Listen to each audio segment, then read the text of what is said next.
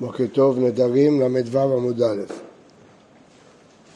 הקשינו מהמשנה, שאלנו האם כהנים שלוחי דידן או שלוחי רחמנה.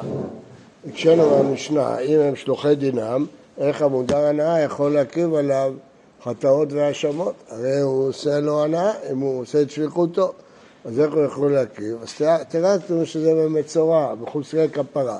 חוסרי כפרה מביאים אפילו שלא לדעתו, והסברנו למה, כי זה סוג קורבן אחר.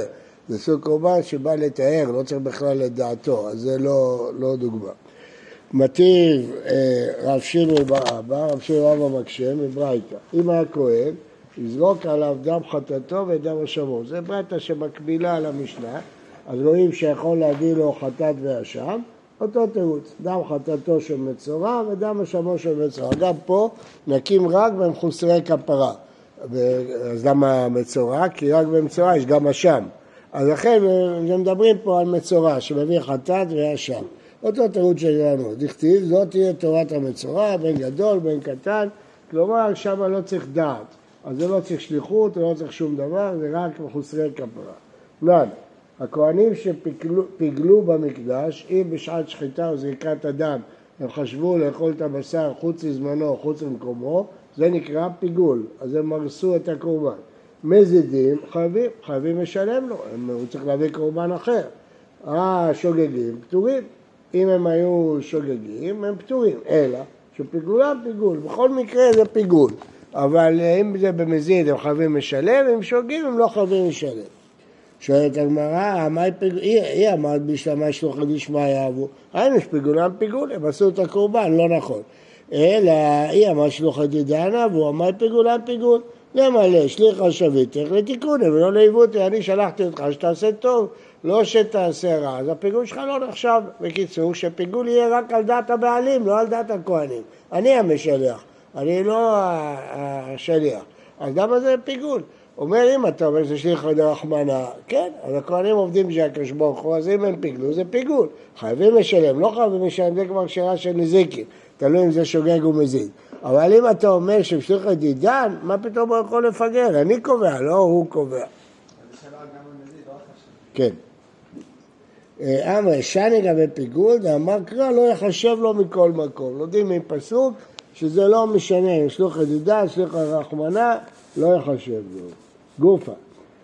אמרנו בעמוד הקודם, הסתמכנו בתירוץ שלנו כשאמרנו שמדובר בחוסרי כפרה על רבי יוחנן. שמה אמר רבי יוחנן? הכל צריכים דעת, כל מי שמקריב קורבן צריך לבקש רשות מבעל הקורבן שימנה אותו שליח, חוץ מחוסרי כפרה. מה הראיה? אדם מביא קורבן על בניו ועטב הקטנים, איך הוא, איך הוא יביא להם? אז סימן שלא צריכים דעת. אז מה רואים? שהוא דייק מבניו ובנותיו הקטנים על כל אדם. איך אתה מדייק? אולי בניו ובנותיו הקטנים אי אפשר, אז אין ברירה. אבל איפה שאפשר לא, סימן שאפשר ללמוד. אם התורה התירה פעם אחת, אפילו שאי אפשר, לומדים את זה על כל מקום, גם שאפשר. אלא מעתה, אם אתה לומד ככה, יביא אדם חטאת חלב על חברו. חלב זה רגילה, חטאת רגילה. על חברו, שכן, אדם מביא על אשתו, שותה, כי רבי יהודה למדנו בעמוד הקודם, שאדם מביא על ידי אשתו את כל הקורבנות שהיא חייבת, אפילו שהיא שותה. אז נכון ששם אין ברירה, אבל אתה לומד אפשר ואי אפשר. אז כמו שלמדת עם בניו ובנותיו הקטנים, על מחוסרי כפרה, תלמד על כל החטאות שהאדם מביא על ידי אשתו, אפילו שהיא לא מינתה אותו שליח. אומרת הגמרא, אה, למה אמר רבי אלעזר, לפי שחטאת חייב החברו לא עשה כלום? תרץ הגמרא, אשתו שותה איך היא דמי. מה הכוונה שהיא שותה? אידך לה כשהיא שותה להבת קורבן, היא בכלל לא חייבת.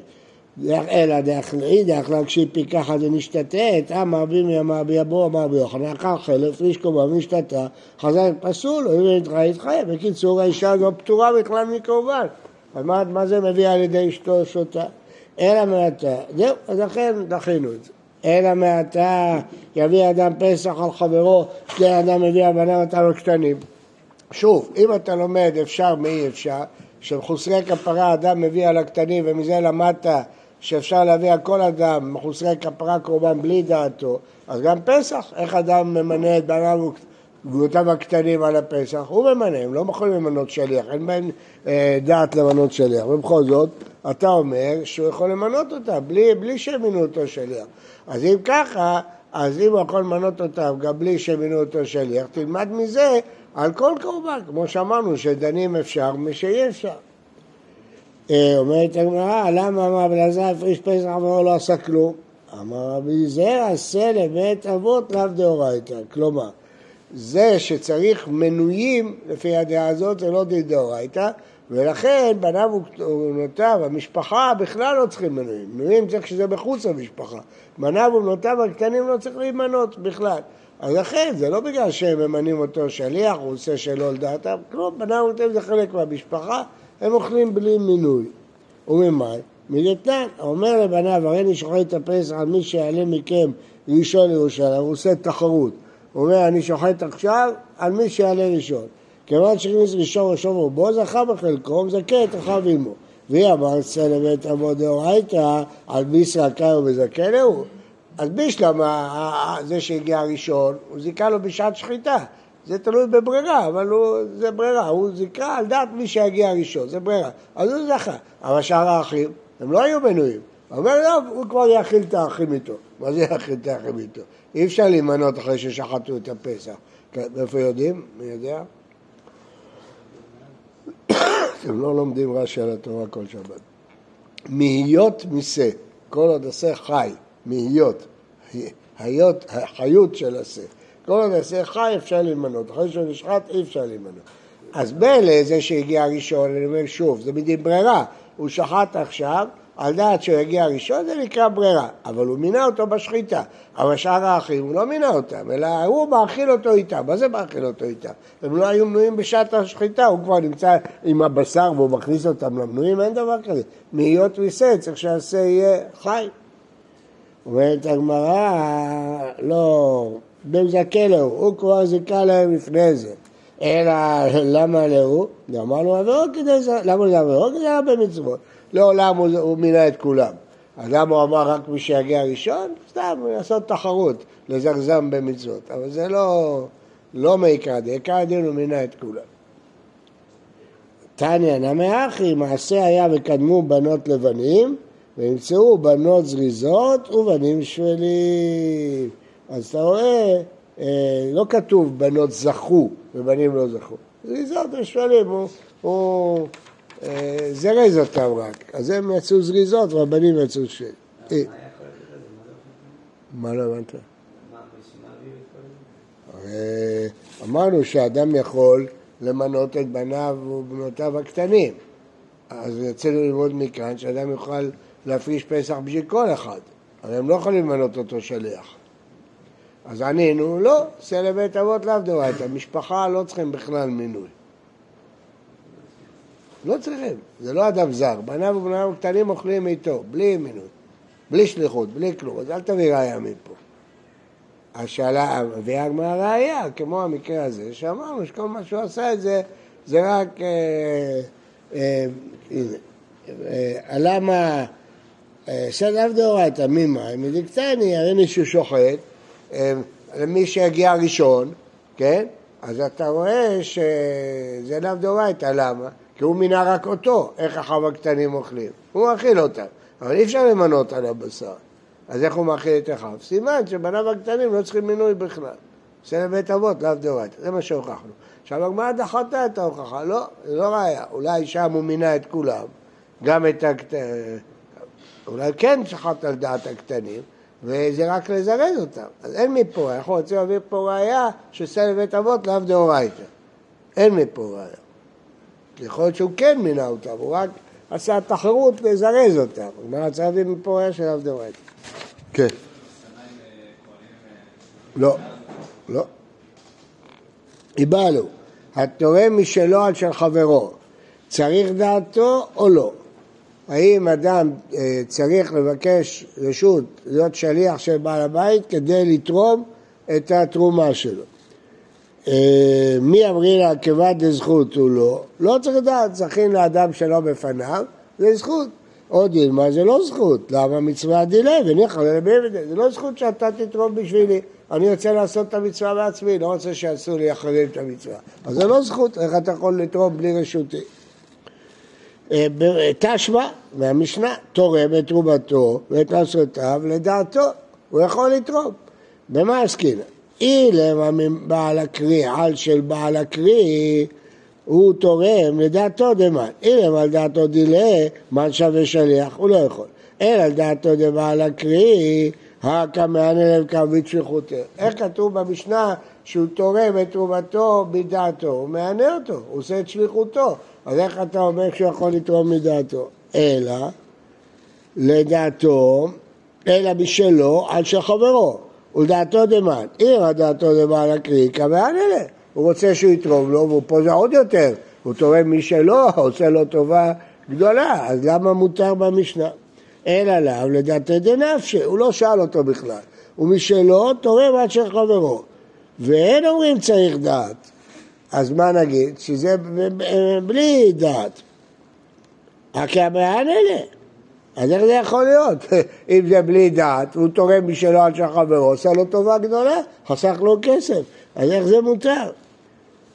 אלא לאו, אין צריך דעת, אלא מכאן שאדם יכול לתרום על השני בלי דעת שלו בכלל. אז לכן, כל מה שהתחלנו את הסוגיה, שאלנו אם הוא תרם מדעתו, אז הוא עושה את שליחותו. לא, הוא לא תרם מדעתו, אז הוא תרם משל חברו, על של חברו, בלי דעתו.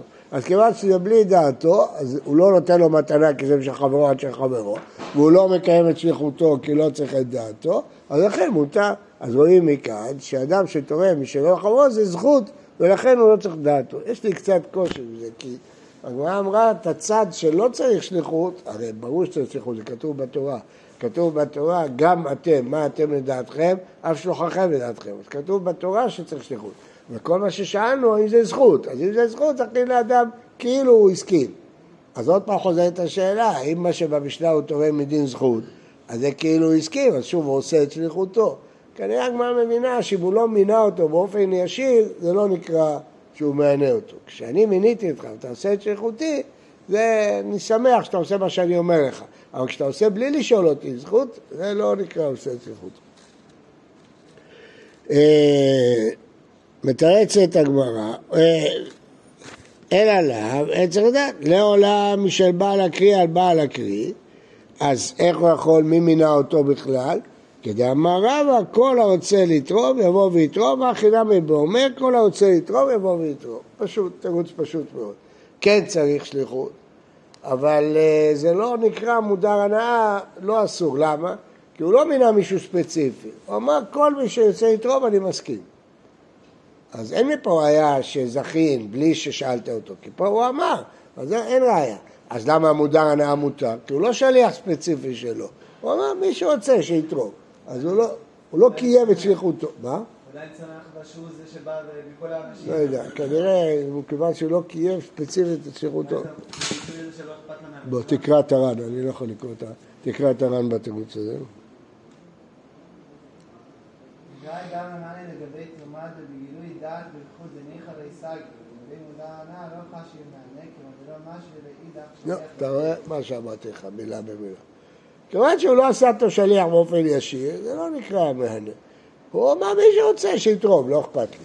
הוא לא, אין לו עניין בזה שאתה, כשהוא מבקש לך לעשות לו משהו, עשית לו שירות.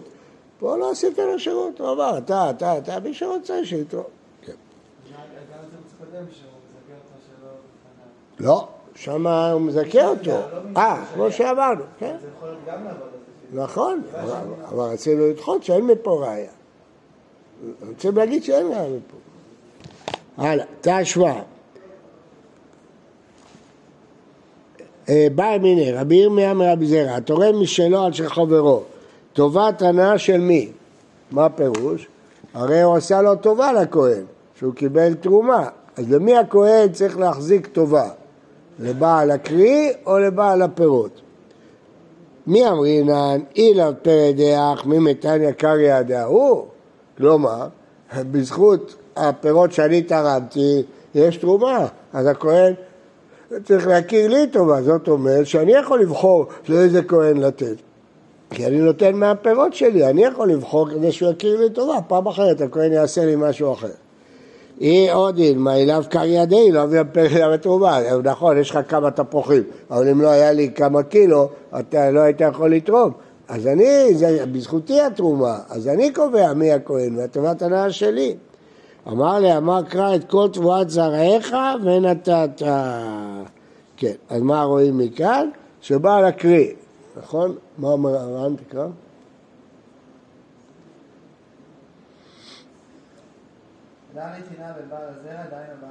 בעל הכלי, כמו שאמרתי.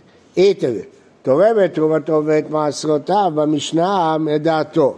והיא אמר טובת הנא דבעל הכלי הוא הקמען אלה, הוא גורם שהכהן יכיר לו טובה, הקמען אלה. אלא שמע מנה טובת הנא דילה, הרי לא של בעל הקריאה של בעל הקריא, לדעתו של בעל הקריא, ואומר לא, של בעל הקריא עד של בעל הקריא. אז לכן ברור שטובת הנאה שלו, הוא לא מעניין אותו שום דבר. אז מה זה לדעתו? זה בא להקריא, איפה, אם זה לדעתו עוד פעם, הוא עשה את שליחותו, ואומר כל הרוצה לתרום יבוא ויתרום. אז מצד אחד הוא לא עשה לו הנאה, כי הפירות שלו, הכל שלו. מצד שני הוא גם לא עשה שליחותו, כי הוא אמר כל הרוצה לתרום יבוא ויתרום. תשמע דמר רבי אבו אמר רבי יוחנן, המקדיש מוסיף חומש, מתכפר עושה תרומה, והתורם משלו על שאינו שלו טובת הנאה שלו. אז רבי יוחנן אמר שלוש ממרות. אז מהממרה השלישית אפשר להוכיח שטובת הנאה של התורם, לא של בעל הכלי. מה שתי הממרות הראשונות? הממרה הראשונה, אדם הקדיש אה, אה, קורבן בלי שהשני יתכפר בו. כלומר, הוא עשה לו טובה, הוא חייב קורבן חטאת, אז הוא הביא לו כבש, הקדיש את הכבש בשבילו. כן. אז מי בעל הקורבן? המקדיש. אם הוא פודה, הוא מוסיף חומש, כי הוא זה שהקדיש. אבל מי עושה תמורה? המתכפר. כי המקדיש הקדיש לו את הקורבן, זה כאילו קורבן שלו, והוא עושה תמורה. מלמדו מדרש הלכות ואגדות, למרות שהוא מודר הנאה. למה? כי הוא חייב לעשות את זה בחינם. אז זה לא, זה לא הנאה.